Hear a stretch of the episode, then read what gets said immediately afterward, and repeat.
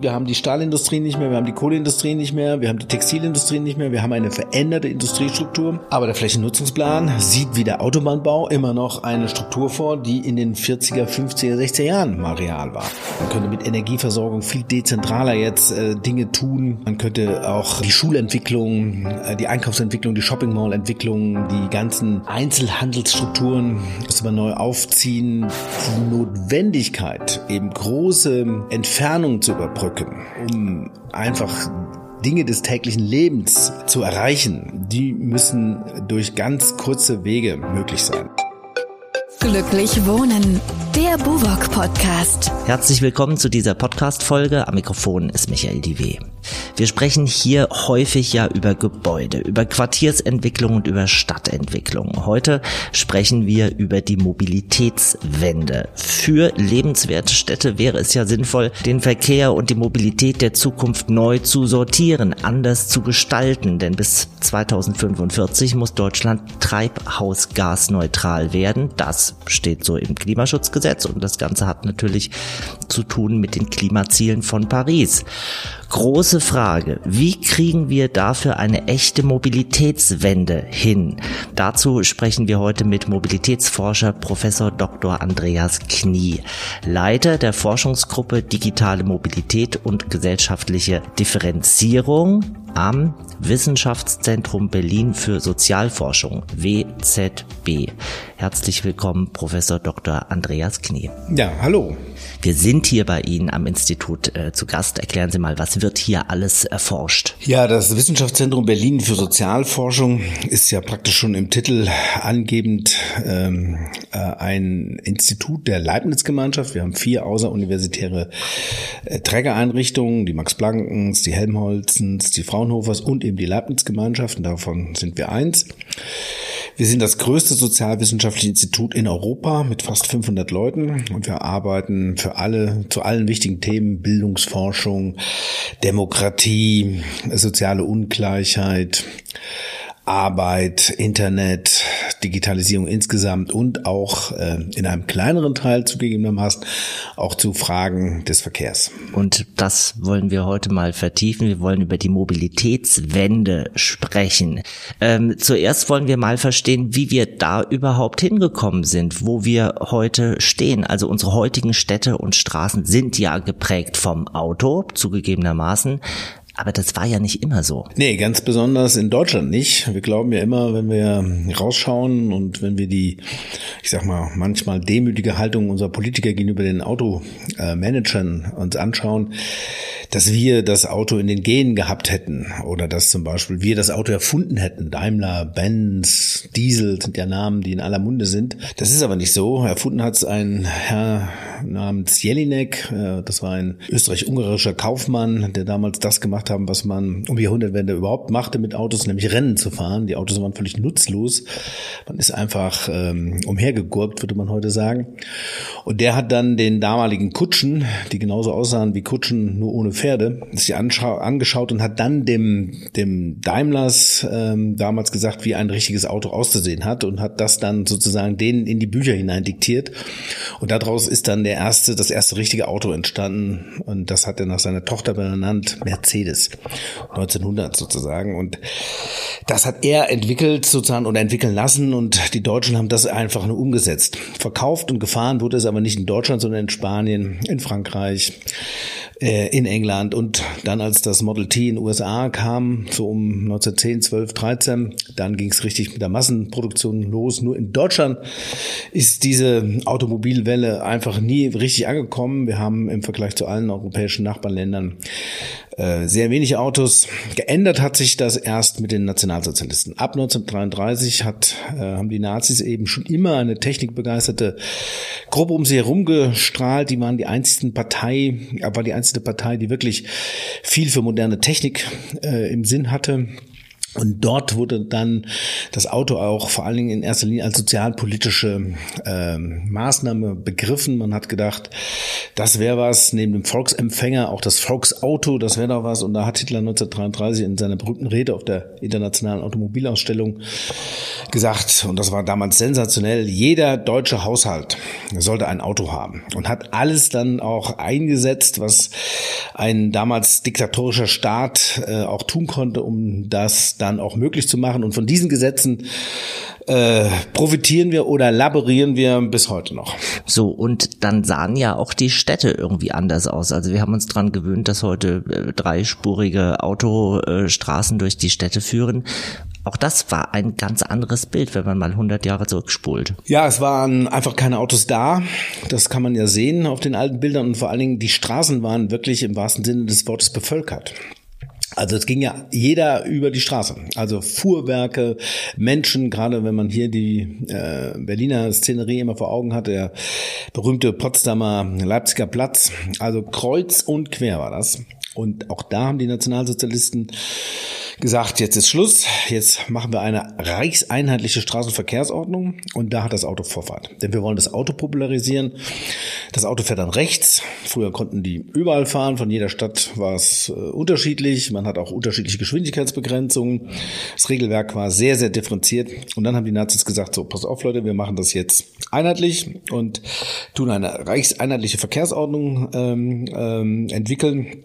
Und da ist die Leichtigkeit und Flüssigkeit des Verkehrs das zentrale Moment. Und das haben wir bis heute in der Straßenverkehrsordnung auch beibehalten. Mhm. Die Charta von Athen ist so ein Begriff, äh, der immer wieder fällt, wenn es um die Konzeption der autogerechten äh, Stadt geht. 1933 äh, entwickelten Städteplaner und Architekten ein gemeinschaftliches Konzept für die Stadt der Zukunft. Ähm, was war der Kern dieser Charta, die dann auch sozusagen eine Umgestaltung der Städte zur Folge hatte? Ja, wenn wir uns heute die Massenmotorisierung ansehen und das viele Blech, was in unseren Städten äh, steht, da braucht man ja immer Schuldige. Äh, wer war es denn? Und neben den Nationalsozialisten waren es natürlich die Architekten und insbesondere die Stadtplaner. Und das damals auch aus gutem Grunde. Das darf man nicht vergessen. Städte waren damals keine Wohlfühlorte. Wir sind jetzt mal um die Jahrhundertwende in den 20er, 30er Jahren. Und ich zitiere immer gerne Herrn, äh, ähm, Heinrich Zille, der damals schon gesagt hat, man kann einen Menschen mit einer Wohnung genauso erschlagen wie mit einer Axt. Und äh, gerade hier in Berlin sind wir wieder Beispiel, die, die tiefen Höfe, die, oder die, die Höfe mit den sehr tiefen äh, Strukturen, äh, das waren ja im wahrsten Sinne des Wortes Löcher, in denen die Menschen gewohnt haben. Deshalb war der Wohnungsbau das Top-Thema auf der Agenda der 20er, 30er Jahre. Also jede Reformpartei musste sich zwangsläufig mit dem Wohnungsbau beschäftigen und die Moderne, die Architekten der Moderne haben sich überlegt, die Stadt kann man nur retten, indem man sie zerstört, indem man eben die Funktionen trennt. Das ist ja der Kern der Charta von Athen. Wohnen, Arbeiten, Vergnügen muss räumlich auseinandergenommen werden. Das muss, die Stadt muss entzerrt werden. Licht, Luft, Sonne war ja auch eine der Formeln. Die Leute sollen bitte was sehen, was draußen los ist. Sie sollen das Wetter fühlen können. Das konnte man in den Hinterhöfen nicht. Und das hatte natürlich zur Voraussetzung, dass man natürlich auch ähm, sich in dieser Stadt, in dieser neuen Stadt bewegen konnte. Man musste zur Arbeit, äh, man wollte mal ins Vergnügen. Und deshalb war das Auto äh, für diese Architekten und für diese Stilrichtung ähm, der Stadtplanung natürlich das zentrale Moment. Deshalb musste man also um diese äh, damals wirklich hochqualitativen ähm, Stadtbauplanungen, um die zu realisieren, braucht man Autos. Man musste also ein Band von Straßen haben, um diese Dinge zu verbinden. Und das hat man ja auch in den 30er Jahren entwickelt und auch in den 40er, 50er, 60er Jahren dann auch umgesetzt. Und das Thema autogerecht, das kam erst später. Das haben wir sozusagen die nachfolgende Generation denen dann aufoktroyiert. Die haben das so gar nicht autogerecht gesehen, sondern die haben gesagt, es muss eine funktionale ähm, Differenzierung sein. Die muss dann auch ähm, äh, verkehrlich äh, erschlossen werden. Natürlich gab es auch noch große Schienenverbände, ähm, es gab U-Bahnen, aber das Auto kam dann in den Mittelpunkt und so haben ähm, die Menschen wie Le Corbusier äh, immer bei ihren ganzen Entwürfen zentral immer das Auto mitgedacht und auch mitformuliert und ähm, daher dann auch die Idee, äh, mit diesen Autobahnen innerhalb der Stadt dann eben diese Funktion zu verbinden. Das heute absurd wirkt, war damals durchaus ein integriertes, äh, sozialpolitisch motiviertes Programm. Also diese Trennung von Funktionsbereichen, Sie haben es angesprochen, Wohnen, Arbeiten, Freizeit, Vergnügen, ähm, war das mit dieser Charta von Athen, von Le Corbusier und anderen grundsätzlich eine schlaue Idee und ist es dann äh, missinterpretiert worden? Es war offensichtlich dann doch nicht so eine schlaue Idee. Es war eine Idee, die aus der Zeit geboren ist, wie viele gute Ideen aus der Zeit geboren sind. Man wollte weg von diesen dunklen Löchern, man wollte weg von diesen engen Gassen, man wollte Großes ähm, äh, entwickeln und man wollte Licht, Luft, Sonne, wie gesagt, haben. So, dann hat man aber gesehen, dass wenn man eine Stadt so baut, dann zerstört man die Stadt in der Tat, aber man äh, kriegt keine Urbanität mehr hin. Also äh, die Wege sind zu weit. Äh, man sieht das ja heute noch an großen Straßen. Die Aufenthaltsqualität äh, erlischt quasi sofort. Man kann einfach auf diesen Straßen nur noch fahren. Man kann nicht drumrum wohnen. Man kann nicht bleiben. Es fehlt Dichte. Äh, sowas wie Urbanität kann gar nicht entstehen. Das heißt, man hat tatsächlich äh, die alte Stadt zerstört und man hat keine neue ähm, entwickeln können. Aber man hat natürlich die Notwendigkeit, ähm, im wahrsten Sinne des Wortes gebaut, dass man fahren musste. Also das heißt, man hat eine, eine Notwendigkeit zur ähm, verkehrlichen Bewegung geschaffen, ohne dass man eine wirklich schöne Stadtlandschaft, äh, in der man sich wohlfühlt, entwickeln konnte. Und das hat man auch relativ schnell in 50er, 60er Jahren schon gemerkt. Ähm, die Kollegen haben dann mehrere nachfolgende Karten sozusagen entwickelt, Charta X und alles, was noch kam, aber nichts an diesen Aktivitäten hatte so eine Wirkmächtigkeit wie die Karte von Athen. Denn äh, man hatte tatsächlich überall auf der Welt und insbesondere in Deutschland natürlich angefangen, damit schon zu hantieren. Und Deutschland war natürlich wunderbar geeignet, weil die deutschen Innenstädte waren äh, doch ähm, sehr oft zerstört und dann konnte man gleich anknüpfen und konnte das äh, zu Ende machen. Und da sind wirklich Stadtlandschaften entstanden und zwar in West wie Ost. Das war äh, kein äh, kapitalistisches oder kein sozialistisches, es war ein gemeinschaftliches Programm. Und Städte wie Halle, Saale sind äh, Prototypen davon, Chemnitz zum Beispiel. Und wir in Berlin haben auch alles getan, was ging, ähm, damit wir eine Charta von Athen gerechte Stadt äh, werden konnte. Und um ähm, das auch nochmal zu sagen, dann, als das dann so langsam erkennbar war, dann gab es Widerstand. Dann gab es die Bürgerinitiativen, ganz spektakulär die Bürgerinitiative Westtangente, die dann größere Einschnitte verhindert hat. Äh, dann gab es zum Beispiel Ende der 60er Jahre dann um den Mariannenplatz, wo ein riesiges Autobahnkreuz entstehen sollte, gab es dann Architekten, die diese Pläne richtig populär gemacht haben, richtig illustriert haben, wo dann die Leute gesehen haben, wie dann sind wir hier alles weg und dann ist ja das ganz schöne Wohnen hier weg, dann ist ja der gesamte Altbestand weg. Und dann äh, gab es die ersten Hausbesetzerbewegungen, die eine also eine direkte Folge des Autobahnbaus sind. Und dann konnte man tatsächlich vieles äh, verhindern, äh, was geplant war, nicht alles. Und auch heute ähm, wird ja und das ist zeigt die Perversion der Situation, auch heute wird ja noch nach diesen Plänen die letztmalig 1958 Berlin einheitlich entwickelt worden sind, aber in den 60er Jahren nochmal mehrmals bestätigt worden sind. Also diese Pläne der Stadtautobahn, um diese Karte von Athen äh, wirklich zu vollenden. Aufgrund dieser Pläne wird heute noch gebaut. Ne? Die A100, wo ja der 16. Bauabschnitt jetzt bald fertig ist und der 17. schon in Planung ist, sind äh, Pläne dieser Stadtlandschaft der 50er, 60er Jahre. Und die Tangentialverbindung Ost, die wir uns ja auch noch leisten als Landesstraße, ist auch genau eine, eine Folge dieser Planung, als man überlegte, die großen Satellitenstädte wie Marzahn äh, eben mit anderen Teilen äh, Berlins zu verbinden, eben tangential zu verbinden und ähm, äh, das fängt man jetzt an zu bauen. Aber wie gesagt, man baut heute aufgrund von Planungen der 50er, 60er Jahre. Also alte Leitbilder und alte Ideen äh, wirken nach. Schauen wir in die Zukunft. Welche neuen Leitbilder für die Zukunft oder für die Mobilität der Zukunft äh, gibt es denn? Und welche Schritte wären da notwendig? Also ein richtig konsistentes neues Bild gibt es nicht. Es gibt praktisch nur ein ähm, Rückkehr zum Alten. Ne? Die Stadt der kurzen Wege oder die 15-Minuten-Stadt.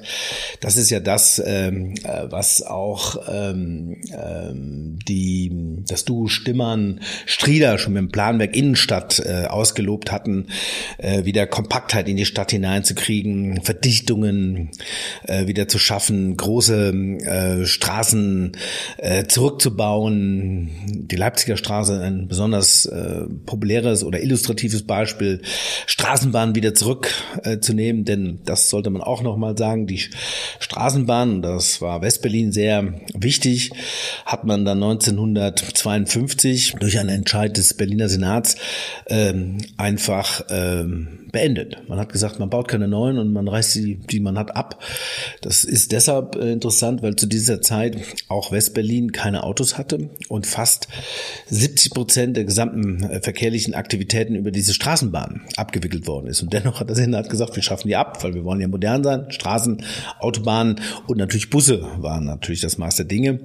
So, und das hat man dann eben jetzt versucht zurückzubauen. Man will wieder zu einer Stadt mit menschlichem Maß, man will wieder zu Fuß gehen, man will die Aktivitäten wieder räumlich kompakter machen. Ähm, und da fängt man jetzt an, wobei die Flächennutzungspläne, also da, wo es wirklich drauf ankommt, ähm, ähm, da, wo entschieden wird, was denn eigentlich mit welcher Funktion gebaut wird, die sind weitestgehend noch äh, klassisch Charta von Athen. Also da wird äh, mit der Nutzungsmischung ist sehr, sehr schwer. Wir haben ja immer noch eine Baugesetzstruktur, die einen Rückkehr zur alten Stadt, wo Gewerbe und äh, Wohnen engstens zusammenkommt, immer noch nicht vorsieht. Man hat das urbane Gebiet erfunden, da ist es ein bisschen besser, aber man bemüht sich bis heute, und deshalb ist dieses Dokument auch noch so wirkungsmächtig, äh, alles weiterhin getrennt zu halten. Und auch die großen Wohnbaukomplexe, Elisabethenaue zum Beispiel, die man äh, noch in Planung hat, sehen überhaupt keine Nutzungsmischung vor. Ne, man baut jetzt mal ein bisschen Büro ein,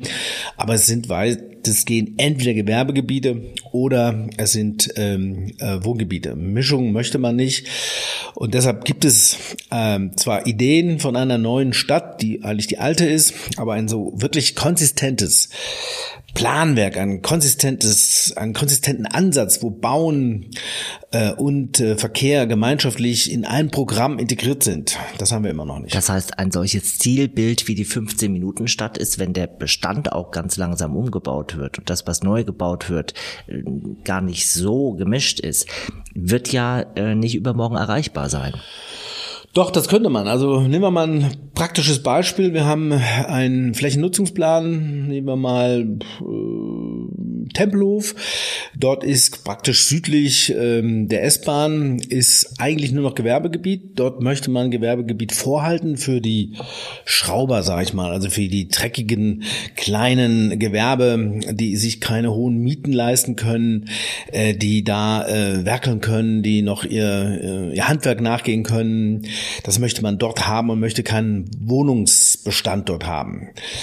Und dann kommen solche Projekte wie die Malzfabrik, die in der Bessemer Straße ist, natürlich in Schwulitäten, weil die würden gerne schon mal was äh, Gemischtes machen, wo man auch mal wohnen kann, wo man vielleicht ein Hotel baut, äh, wo man äh, alles zusammenbringt. Und das sieht der gültige Flächennutzungsplan einfach nicht vor. Deshalb können die das nicht machen.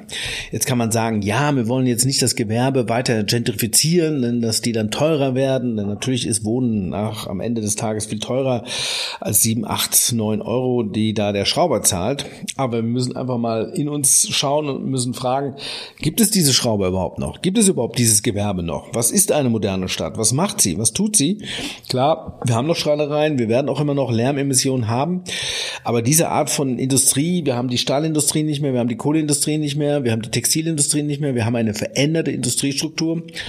Aber der Flächennutzungsplan sieht wie der Autobahnbau immer noch eine Struktur vor, die in den 40er, 50er, 60er Jahren mal real war. Also das heißt, wir laborieren in allem in der Stadtentwicklung noch an Ideen, an Konzepten, die längst vorbei sind. Mhm. Schauen wir mal auf die äh, europäische Ebene, äh, weiten wir den Blick ein bisschen. Die Leipzig-Charta, äh, mit diesem Begriff Leipzig-Charta arbeitet die EU ja seit 2020 an einer Stadt für das Gemeinwohl, die nachhaltige europäische Stadt. Zitat, Ziel ist es, unsere Städte zu schützen, zu stärken und weiterzuentwickeln, eingebettet in die Nachhaltigkeitsstrategie der EU. Geht es da voran? Welche Impulse kommen von dieser Leipzig-Charta für die Mobilitätswende? Also ich würde mal sagen, ganz wenige. Weak Signals, würde man da äh, sagen. Äh, bleiben wir mal in Berlin, da sieht man es ja. Ich hatte es gerade gesagt, der Flächennutzungsplan, der gültige ist nach wie vor äh, von Athen trächtig. Der Autobahnbau ist äh, eine direkte Folge der Charta von Athen Planung. Ähm, nehmen wir mal ein anderes Beispiel. Die Holzmarktaktivitäten äh, sind auch im Kern quasi sabotiert worden, weil es planungsrechtlich nicht ging. Die Mischung, diese kompakte Mischung musste man wirklich, ähm, ähm, ja, im wahrsten Sinn des Wortes kastrieren. Ähm, und wir sehen keine Neubauaktivitäten, die diesem äh, Gedankenfeld der Leipziger Karte auch nur im Ansatz folgen. Ne? Also wir bauen, wir planen, wir realisieren weiterhin die Stadt aus den 40er, 50er, 60er Jahren Yeah.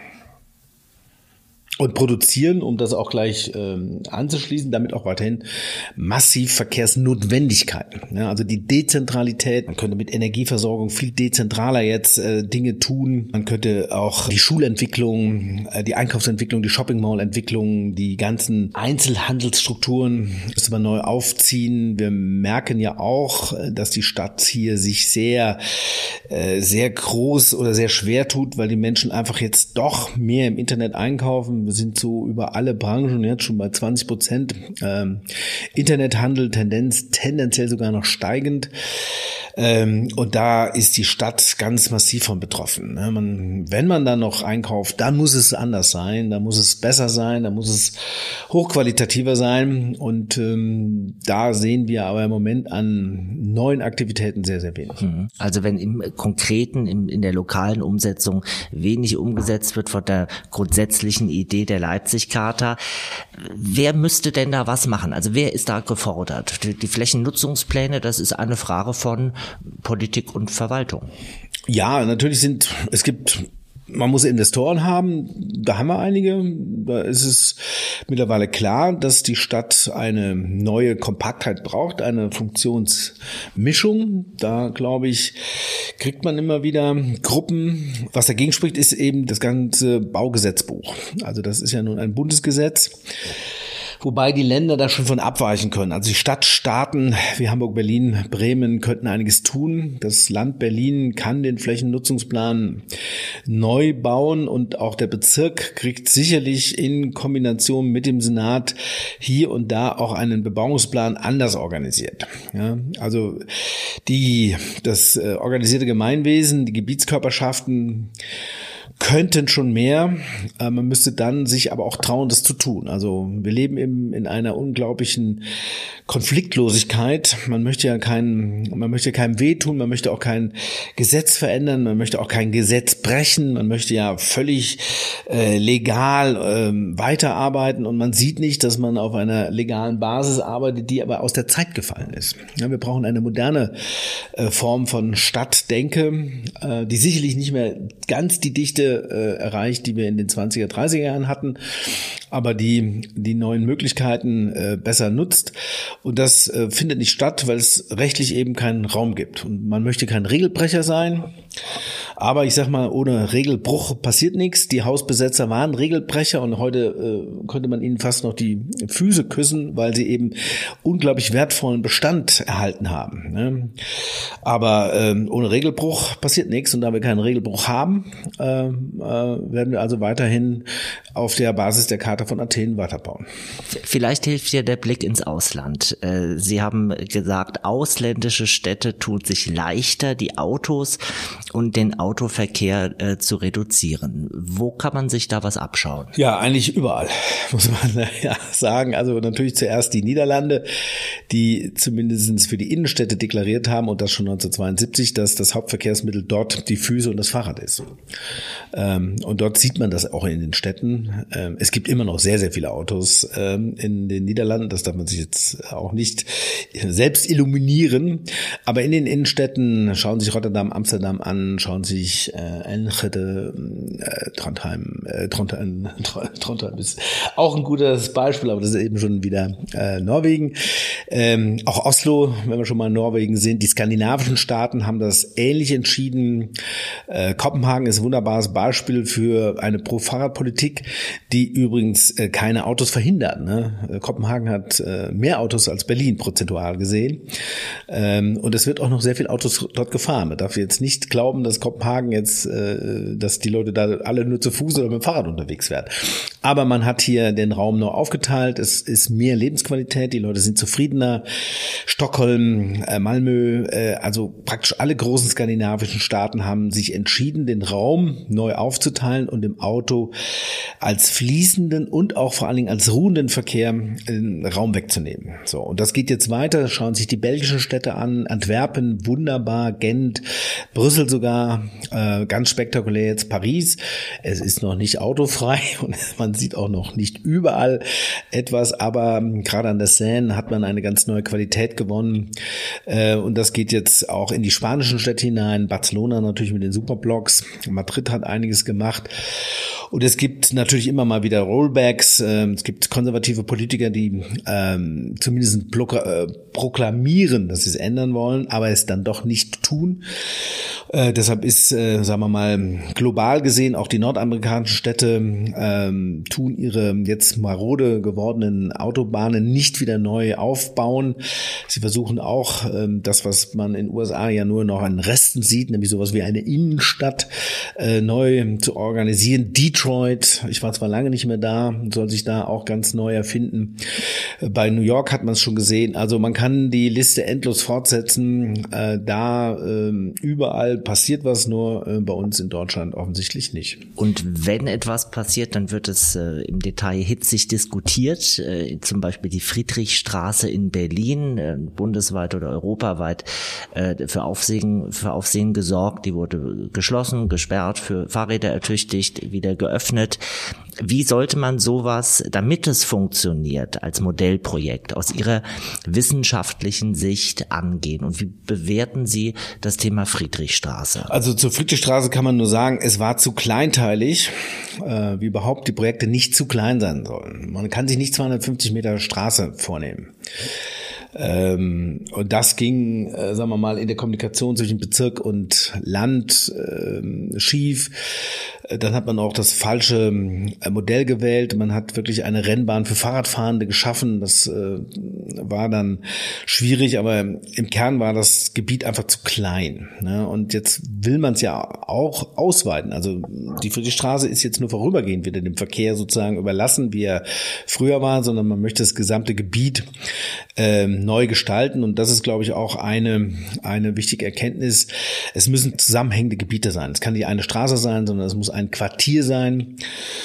Und da brauche ich als erstes einen unbedingten politischen Willen, das zu machen. Also die Politik, also hier in Berlin, die Bezirksverordneten müssen sich einig sein, die federführenden Stadträtinnen müssen das wollen. Man sollte sicherlich auch mit wichtigen Stakeholdern sprechen, vor allen Dingen mit den Gewerbetreibenden, die in aller Regel aber dafür sind, denn die merken weniger Autos, mehr Umsatz. Ähm, das ist auch in der Friedrichstraße übrigens so. Es gab nur eine einzige Werbetreibende, die noch nicht mehr in der Friedrichstraße wohnt, äh, die sich hier sehr schwer beschwert ähm, und äh, man sieht überall in, in der gesamten Welt, dass die ursprüngliche Formel, äh, je besser ich äh, mein Geschäft im Auto zugänglich mache, desto höher meine Umsätze, dass sich das genau ins Gegenteil verkehrt hat. Also je weniger Autoverkehr, je mehr Fuß- und Fahrradverkehr ich habe, desto höher sind meine Einzelhandelsumsätze. Das muss man als Maxime nehmen und dann ähm, kann man, glaube ich, auch auf einen an Grundakzeptanz der Bevölkerung hoffen und auch ähm, das können wir auch immer wieder darstellen. Natürlich sind nicht immer alle sofort begeistert und man muss natürlich Alternativen schaffen. Es gibt eben noch Leute, die vom Auto nicht lassen können, die müssen eine Möglichkeit haben, äh, ihr Auto irgendwo hinzustellen. Wir plädieren auch dafür, dass man auch immer noch durchfahren kann, aber eben viel, viel langsamer. Und wir sehen eben als zentrales Thema äh, für die Attraktivität des Autos und für die Unattraktivität der Städte das Abstellen. Das ist die, das ist sozusagen die, die, ja, ich würde sagen, die, die Grundsünde, die Erbsünde der Automobilgesellschaft gewesen, äh, den Raum herzuschenken, nicht nur für den fließenden, sondern auch für den ruhenden Verkehr zu sagen, stell doch dein Auto einfach ab und du kannst es hier dauerhaft parken. Davon müssen wir uns verabschieden und dann büßt das Auto eine extrem hohe Attraktivität ein. Dafür gibt es Alternativen und dann kann man eine Stadt auch umbauen. Denken wir mal äh, an das Thema Quartiersentwicklung. Sie haben es gerade schon gesagt, in Quartieren denken von Einheiten mit 1000, 2300 Menschen, die da wohnen und arbeiten, vielleicht mit äh, Gewerbe, mit Einzelhandel in den Erdgeschossen. Wie müsste so eine neu gedachte Mobilität aussehen, wenn Städte, Gemeinden zusammen mit Investoren, mit Bauträgern große oder größte Quartiere der Zukunft neu denken? Ja, es müsste äh, das Abbild sozusagen der alten europäischen Stadt, wenn man das nochmal bemühen, sein. Das heißt, man muss in diesem Quartier wohnen können, man muss in diesem Quartier äh, ähm, arbeiten können und man muss in diesem Quartier auch tatsächlich ähm, Vergnügungsmöglichkeiten haben. Man muss also Theater haben, man muss äh, Kino haben, man muss Konzertsäle haben und man muss vor allen Dingen auch ähm, ähm, Einkaufsmöglichkeiten haben. Also die Notwendigkeit, eben große Entfernungen zu überbrücken, um einfach Dinge des täglichen Lebens zu erreichen, die müssen durch ganz kurze Wege möglich sein, wo ich praktisch alles zu Fuß erreichen kann. Also wo man nicht mehr eine Dreiviertelstunde äh, durch die Stadt unterwegs ist, um vom Wohnen zum Arbeiten zu kommen und wieder ganz woanders hin muss fürs Fitnessstudio oder für soziale Aktivitäten. Genau, das war ja dank des Autos war das ja möglich. Wir haben ja äh, mit dem Auto immer die bessere Option gehabt. Äh, ich kann ja schnell zur besseren Tennishalle fahren, ich kann ja besser, kann ja schnell meine Kinder zur besseren Schule fahren, die bringe ich da einfach jeden Morgen hin, dann kann ich auch zur besseren Arbeit fahren, weil ich kann ja mit dem Auto ganz schnell die, äh, die Entfernung ähm, überbrücken und dann merke ich natürlich, boah, ist ja doch anstrengend und wenn dann Winter ist oder wenn Stau ist, dann habe ich äh, Mühe und wenn ich dann plötzlich mehr Menschen im Haushalt habe, dann muss ich ja für die alle auch ein Auto bereitstellen. Das ist dann schwierig äh, auf der einen Seite, auf der anderen Seite, wenn man es dann ähm, sagt, mach es doch kompakt, da muss man auch erst aus diesen Gewohnheiten wieder herausspringen. Ne? Deshalb sind ja neue Quartiere besonders interessant, weil die Leute sich ja neu einstellen können. Ne? Man sagt, hier entsteht ein neues Quartier ähm, guck mal, was du da hast. Da hast du vielleicht wenig Stellplätze, du hast vielleicht auch teure Tiefgaragenplätze, da musst du schon ein paar hundert Euro bezahlen ähm, und dafür hast du aber alles zusammen. Musst, äh, hast du gar die Schule noch ähm, äh, vor der Tür, hast äh, ein Theater da, hast wunderbare Parkmöglichkeiten, äh, also Parken im Sinne von äh, grüner äh, Landschaft. Also äh, da sind die Leute mittlerweile sehr, sehr dankbar, wenn sowas kommt und vor allen Dingen kann man Kinder raus ähm, lassen aus der Tür, ohne dass man permanent Angst haben muss, dass sie überfahren werden. Mhm. Also bei Neubau, bei Quartieren der Zukunft kann man ja auch ganz innovativ denken. Autonomes Fahren, so ein Thema.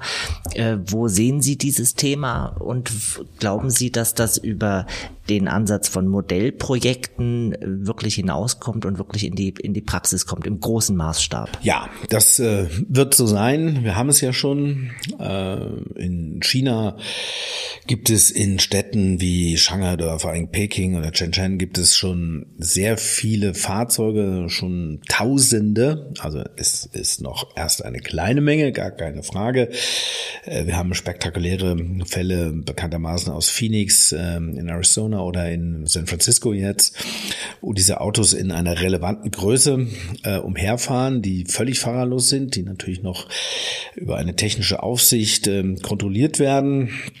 Aber das, was wir jetzt sehen, Und äh, wenn wir das jetzt ein bisschen extrapolieren, können wir davon ausgehen, dass in den nächsten fünf bis zehn Jahren das Thema autonome Fahrfunktionen ganz massiv ähm, ähm, im Alltag ähm, Einzug hält. Und jetzt gilt es darum, das zu gestalten.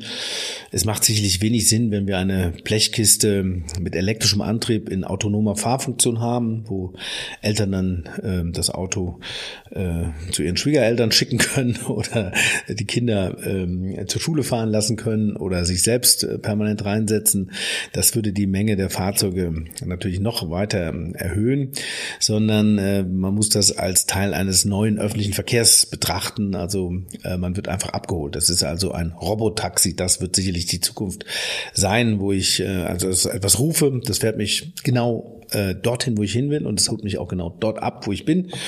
Und wenn ich äh, nicht so viel Geld habe, dann poolt das äh, Autochen noch andere äh, Leute. Äh, das haben wir hier schon mit dem Angebot von Clever Shuttle äh, mit manueller Fahrtätigkeit noch erlebt. Das ging wunderbar. Ich habe das selber praktisch täglich genutzt. Ähm, es war eine hohe Qualität. Äh, das kann man mit autonomen Fahrfunktionen wunderbar machen und dann könnten wir den gesamten Bestand an Fahrzeugen nochmal reduzieren. Mhm. Schauen wir noch mal weiter in die Zukunft. Bis 2045 muss Deutschland laut Klimaschutzgesetz treibhausgasneutral werden, was für den Verkehrssektor voraussichtlich die Reduktion der Emissionen auf Null bedeuten würde. Ähm, heute ist der Verkehrssektor für rund 164 Millionen Tonnen Treibhausgas verantwortlich. Bis 2030 müssten die Emissionen fast halbiert sein. Wie schaffen wir das? Ja, wenn man da noch ein paar weitere illustre Zahlen dazu nimmt, zum Beispiel den Anteil der elektrischen Fahrzeuge, der batterieelektrischen Fahrzeuge, den wir im Moment auf etwa 1,2 Millionen in Gesamtdeutschland haben, müsste bis 2030, um das erste wichtige Etappenziel zu erreichen, auf 15 Millionen anwachsen. Und wir haben gerade ein Rollback. Die Zahlen gehen sogar wieder zurück und wir haben im, wir werden dieses Jahr ähm, also im Jahr 19, äh, 2023 sogar wieder mehr Dieselautos zulassen als äh, batterieelektrische Autos. Also das heißt, das Ziel werden wir schon mal gar nicht erreichen. Und noch schlimmer sieht's an aus, äh, dass natürlich diese äh, Reduktion der CO2-Emissionen nur möglich sind, wenn wir natürlich mehr den öffentlichen Personennah- und Fernverkehr nutzen. So, da sehen die Zahlen vor, dass bis 2030 rund ein Anteil des öffentlichen Verkehrs von 30 Prozent aller täglichen Wege äh, sein soll. Und wir sind jetzt mal gerade bei zehn. Also wir müssten ein, äh, wir müssten also unsere Bus, Bahn, Tram, Fernverkehrsaktivitäten verdreifachen. Äh, und da sehen wir äh, gerade mit unseren neuen Studien, gerade in den ländlichen Regionen, eher noch weiter einen weiteren Rückgang der klassischen ÖV-Angebote. Busse sind und sind weiterhin sehr, sehr unbeliebt. Ähm, und das heißt, hier müssen wir uns praktisch verkehrlich eigentlich völlig neu resetten und neu erfinden. Und wie machen wir das? Weil 2030 ist quasi übermorgen und äh, die Klimaziele von Paris, das ist ja was, ähm, das steht nicht nur irgendwo, sondern da sind wir ja dran gebunden. Ja, das sind völkerrechtliche Verträge, aber die scheinen unsere Politik jedenfalls nicht äh, massiv ähm, zu leiten. Ne? Wir haben zwar ein Sondervermögen ähm, für die Unterstützung äh, von Waffen, aber wir haben kein Sondervermögen für die Bekämpfung der Klimakrise. Äh, das hat ja das Bundesverfassungsgericht Verfassungsgerichtsurteil jetzt nochmal deutlich gemacht. Das könnte man ja einrichten. Wir haben eine Klimanotlage. Das ist ähm, mittlerweile Konsens. Man könnte dafür dann jetzt in den entsprechenden Fonds einsetzen. Und man könnte ja schon mal ganz anfangen mit den ähm, mit der mit dem Stopp der jetzigen ähm, fossilen äh, Subventionierung. Ja, wir gönnen uns ja immer noch die Unterstützung, dass wir bitte so viel fossile Energien wie nur möglich äh, verbrauchen und damit die CO2-Werte schön künstlich hochhalten. Ähm, denn wir haben, wie das Umweltbundesamt rausgekriegt hat, ja fast 60 Milliarden jedes Jahr. Also wir haben eigentlich auch gar keine Haushaltskrise. Ne? Wir haben das Geld an der falschen Stelle, äh, was wir ausgeben, um äh, mehr Diesel äh, und mehr Autos zu haben. Also man kann das ja zum Beispiel daran sehen, dass wir sieben Milliarden jedes Jahr an Dieselsubventionierung ausgeben.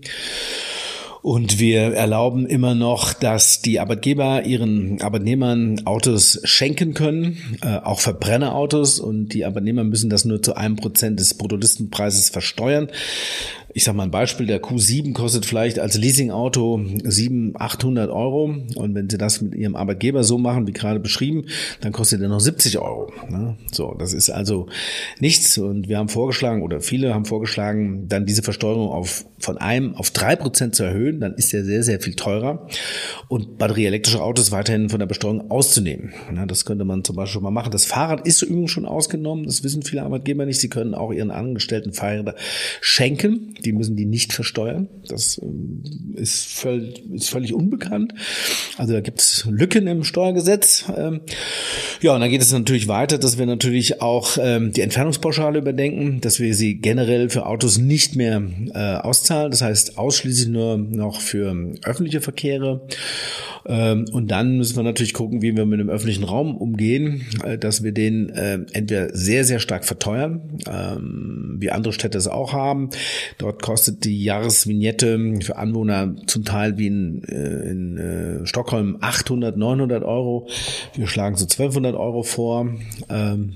Dann überlegt man sich natürlich sehr genau, ob man ein Auto in der Stadt noch hat, ne, ob man es sich leisten möchte. Ja, und das äh, äh, würde dann insgesamt auch noch äh, mit einer deutlich höheren CO2-Besteuerung des Kraftstoffes ähm, ähm, garniert sozusagen, dass also wirklich jeder Kilometer nochmal mindestens, ähm, äh, jeder, jeder, jeder Liter Sprit noch mindestens das Doppelte kostet, als äh, das er jetzt kostet. Und es würde sozialpolitisch eingerahmt, indem man eben das berühmte Klimageld endlich mal auszahlt. Das heißt, man zahlt pro Kopf 50, 60 Euro im Monat aus. Und dann hat man den Effekt, dass nämlich die Menschen, die äh, wenig Geld haben, die fahren auch wenig. Das, äh, die haben auch wenig CO2-Belastungen, weil sie eben wenig CO2 emittieren. Die haben unterm Strich vielleicht sogar noch mehr. Aber diejenigen, die viel Geld haben und die viel fahren, müssen sehr viel mehr bezahlen dafür. Und dann werden wir auch eine Verhaltensänderung haben. Nicht sofort, aber ähm, doch peu à peu. Und dann haben wir nicht nur weniger Personenkilometer, die wir dann fahren, sondern wir haben eben auch eine Verschiebung auf andere Verkehrsmittel. Und dann könnten wir eigentlich mit viel politischem Willen ähm, große Teile der, der Klimaziele dann auch erreichen. Also ein ganzes Maßnahmenbündel, was sich äh, eigentlich anbieten würde. Sprechen wir über den ÖPNV, da hat sich ja was getan. In Deutschland gibt es das Deutschlandticket äh, für 49 Euro durch die ganze Republik ähm, ein richtiger Ansatz? Äh, ja und nein. Natürlich äh, vor drei Jahren ein solches Interview, ich hätte gesagt, wunderbar, also Wahnsinn. 49 Euro äh, quer durch die Republik, das haben wir immer gesagt. Die Tarife sind zu kleinteilig. Äh, man äh, ist vom Fahrkartenautomat völlig erschlagen. Man weiß eigentlich gar nicht, was man da äh, für eine Fahrkarte ziehen muss, gerade wenn man in eine neue Stadt kommt und jeder kommt immer mal in eine neue Stadt. Deshalb meidet man den ÖV, also einheitliches, äh, einheitlicher Tarif für alles wäre äh, super. Das haben wir. Aber wir sind natürlich verwöhnt gewesen. Ähm, die Politik hat sich tatsächlich was ausgedacht, äh, wo sie vorher die Wissenschaft nicht gefragt hat. Gut, so sage ich nur. Nämlich das 9-Euro-Ticket. Dort haben wir gesehen, boah, der ÖV ist ja doch noch in aller Munde. Wir hatten die Pandemie gerade ähm, äh, quasi überwunden. Es war praktisch kaum einer mehr noch in Bussen, Bahn und plötzlich sind die Leute wieder zurückgestürmt. Und zwar vor allem Menschen mit ganz wenig Geld. Man sah ja Familien mit kleinen Kindern, die zum ersten Mal rauskamen. Äh, man sah sie sofort, weil sie sich nicht äh, zu ähm, äh, benehmen wussten, wie wir Stammkunden das natürlich sofort erkannt haben. Ne? Wo stehe ich? Wo muss ich hingucken? Ähm, dass ich nicht an der Tür stehen bleibe, ne? dass ich mich festhalte. Also das, was der normale Mensch äh, im ÖV kennt, das kannten die alles nicht. Also es war auch wunderbar zu sehen, ähm, welche sozialpolitischen Effekte das hatte. Das war wirklich ähm, gut und vor allen Dingen sehr viele Ält äh, sehr viele Ältere auch, ähm, aber vor allen Dingen sehr viel reichere Leute haben gesagt, ey, das habe ich mir sofort gekauft. Ähm, ich sage ja, warum? Ja, ich wollte mal gucken, ist ja gar nicht so schlecht. Das habe ich jetzt immer, äh, das kaufe ich mir auch in den nächsten Monate. Und wir wissen, dass ähm, dann ganz wenig davon äh, einfach nur genutzt wurde. Aber man war Teil einer ÖV-Landschaft. So und diesen Effekt, den hätten wir uns auch fortgesetzt gewünscht. Klar, neun Euro ist ein bisschen sehr, sehr, sehr günstig.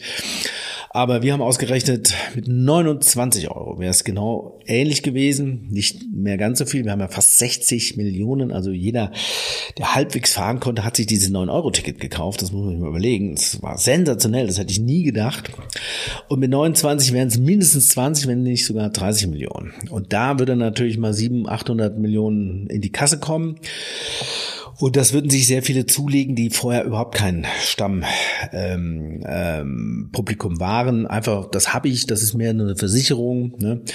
Ähm, und deshalb würden auch die Belastungen auf äh, U-Bahn, S-Bahn, Straßenbahn gar nicht so hoch sein, weil viele sich, wie gesagt, damit eine Mobilitätsreserve zulegen. Stattdessen hat man jetzt mit 49 Euro natürlich vor allen Dingen die entlastet, die sowieso schon viel Geld haben, die sehr viele teure Abos haben, zum Teil über 100, 110, 120. Im Ruhrgebiet sind zum Teil Abopreise von 140 aufgerufen und da ist natürlich jeder froh. Jetzt nur noch 49. Wahnsinn. Das mache ich natürlich. Aber 49 ist schon zu teuer für die Leute, die sagen, also das, ähm, das will genau überlegt sein. Das heißt, man hat praktisch keine neuen Menschen mehr im ÖV begrüßen können. Stattdessen hat man die ähm, Bekannten sozusagen ähm, glücklicher gemacht, weil sie jetzt weniger bezahlen. Und jetzt soll es ja wieder teurer werden. Deshalb hat man da eine gute Idee, äh, wirklich nicht wirklich gut zu Ende gedacht und die Branche hätte gut dran getan, noch besser dafür zu werben, dass natürlich auch die Zuzahlung bei 29 Euro äh, vom Bund stabil kommen. Da hätte man gemeinschaftlich was machen können. Stattdessen wird jetzt zwischen Bund und Land äh, gezankt und ähm, die gute Idee ist eigentlich schon äh, fast schon wieder verbrannt. Also Ziel wären 29 Euro für das ÖPNV-Ticket, was man deutschlandweit nutzen kann. Ja, und noch eine Ergänzung, habe ich ganz vergessen. Wir würden auch vorschlagen, dass man damit auch die Fernbahn nutzt. Also nicht nur U- und S-Bahn und die Nahverkehrszüge, sondern alles. Und damit noch nicht genug, sondern auch die sogenannte letzte Meile nutzen kann. Also dass man dort, wo man dann ankommt, ein Taxi wählen kann und mit diesem Taxi per Flatrate, also quasi umsonst dann äh, zu dem nächsten Ziel kommt und auch da, wo man wohnt, zur nächsten U S- oder sonstigen Haltestelle fahren. Also nicht äh, die berühmte Taxifahrt nach Paris, sondern zur nächsten Stelle, wo man weiterkommt oder äh, die letzte und erste Meile zu machen. Das äh, hält viele ab, Busse und Bahnen zu nutzen. Und dann hätten wir neben den Maßnahmen, die wir eben genannt haben, einen echten Kracher. Und dann wird es auch mal volle Züge geben, gar keine Frage. Aber man ist ja ein bisschen schlauer, man ist ja mehr orts- und zeitflexibler unterwegs. Wir haben eine ganz große Menge an Menschen, die jetzt nicht mehr morgens um neun ins Büro müssen äh, und da hätte man das wunderbar verteilen können. Aber diese guten Ideen sind, wie gesagt, im Moment alle vom Tisch. Sprechen wir einmal noch über die äh, sogenannte letzte Meile. Da gibt es ja eine Verkehrsart, die wir alle on top auslösen durch unseren Konsum, der Güterverkehr.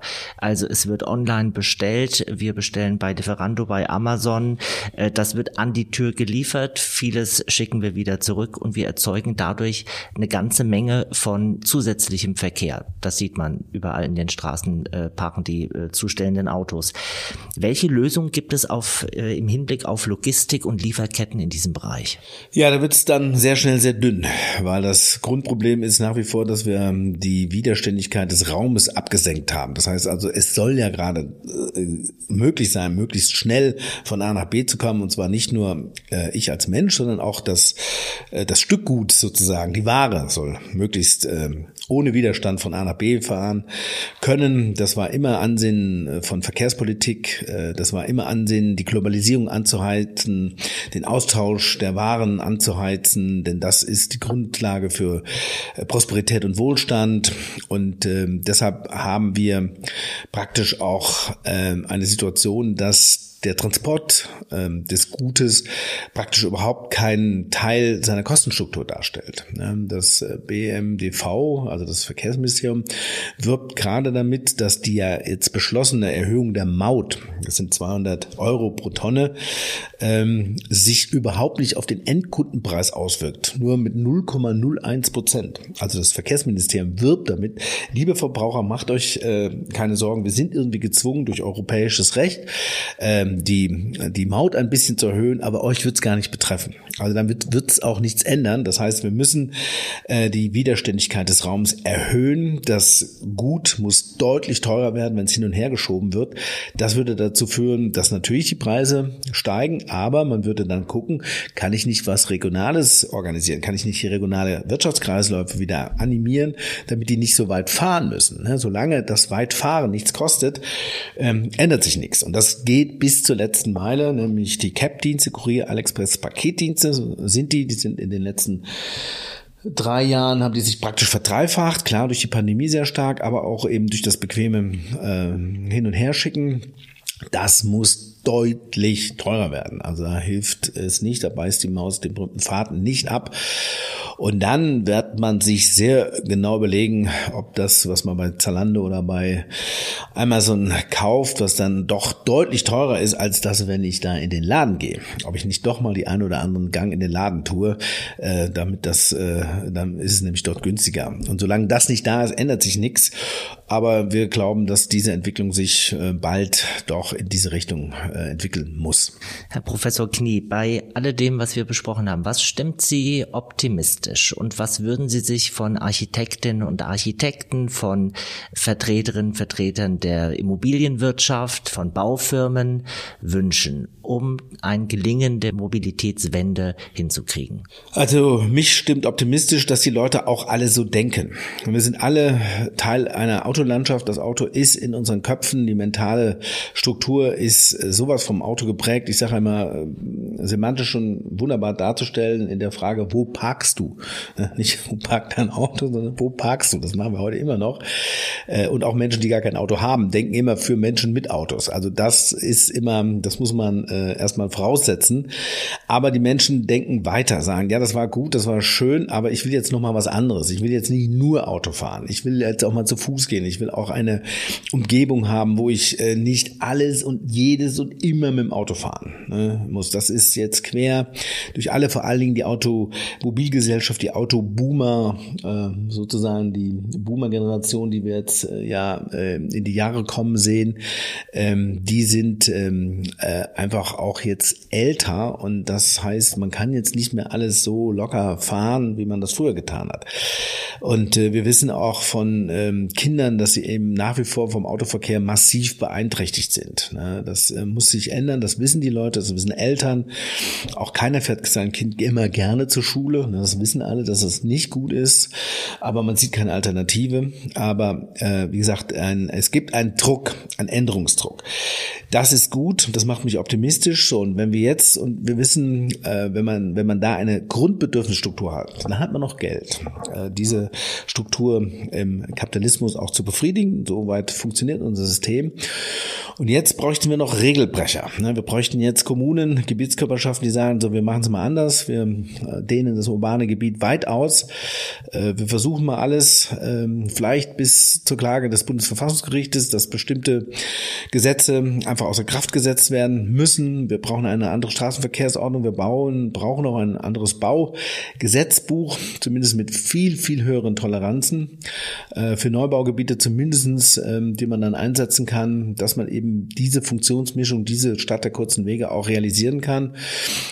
Und da bin ich mir sicher, dass das äh, auch passiert. Es passiert ja schon in Europa. Es passiert in Wien, es passiert auch in, in Frankreich mittlerweile sogar, in Skandinavien. Also wir haben schon die ersten kleinen äh, Blüten. Das muss natürlich zu einer konsistenten neuen Bewegung sein. Und da braucht man natürlich noch ein bisschen ähm, Gehirnschmalz, um sowas ähnliches wie die Charta von Athen, sowas wirkmächtiges und vor allen Dingen sowas auch mit so viel Kraft. Ne? Die Leute sind ja nicht umsonst dieser Charta immer gefolgt, weil sie auch so eine große, ein großes Versprechen auf Moderne war. Das müssen wir auch haben. Also diese ganze Nachhaltigkeitsdebatte muss in eine, äh, darf nicht als Verzichtsstruktur kommen, sondern das muss eine, eine Freude sein, daran teilzuhaben. Es, es muss einem sofort was bringen. Und das glaube ich, das kann man auch. Ähm, diese entfernungslastigen Lebens- und Arbeitsstile, die sind nicht mehr zeitgemäß. Äh, wir bauen dafür Infrastruktur, die äh, längst klar ist, dass sie nicht bezahlbar ist, ähm, dass sie auch noch wieder mehr CO2 emittiert. Das sehen die Leute. Also es wäre Zeit jetzt eine neue, eine neue Idee zu entwickeln. Und da hoffe ich natürlich, dass die findigen Architektinnen und Architekten und Landschafts- und Stadtplaner und wir in der Soziologie da hoffentlich bald ein entsprechendes konsistentes Programm auch entwickeln können. In diesem Sinne, danke für das Gespräch, Professor Dr. Andreas Knie. Bitteschön. Tja, viel zu tun, damit die Mobilitätswende gelingt. Wir haben uns daran gewöhnt, dass das Auto das Stadtbild prägt seit so gut 80 Jahren. Das heißt, alle, die heute Städte planen und bauen, die kennen es ja eigentlich gar nicht anders. Mobilität in der Stadt neu denken, das bedeutet auch den Raum auf den Straßen neu verteilen. Eine Zukunft mit mehr Platz für die Mobilität zu Fuß oder per Fahrrad und so wenig motorisiertem Individual Individualverkehr wie möglich. Neubau und Quartiersentwicklung können hier ab der ersten Planung vieles richtig machen. Mit mehr Konflikten ist der Umbau im Bestand verbunden. Thematisch schließt sich hier eine weitere Podcast-Folge gut an, die ich Ihnen empfehlen darf, und zwar Neue Mobilität in der Stadt, Folge 24. Wie gelingt die Verkehrswende? Da geht es nämlich auch um den Bestand und wir sprechen mit den Expertinnen Nicola Kretek und Tanja Tiroli vom Verkehrsclub Deutschland. Am allerbesten natürlich, Sie abonnieren diesen Podcast und dann hören wir uns regelmäßig. Für heute besten Dank fürs Zuhören und danke unserem Interviewpartner Professor Dr. Andreas Knie. Das war Glücklich Wohnen, der Buwok Podcast. Überall, wo es Podcasts gibt und auf buwok.de.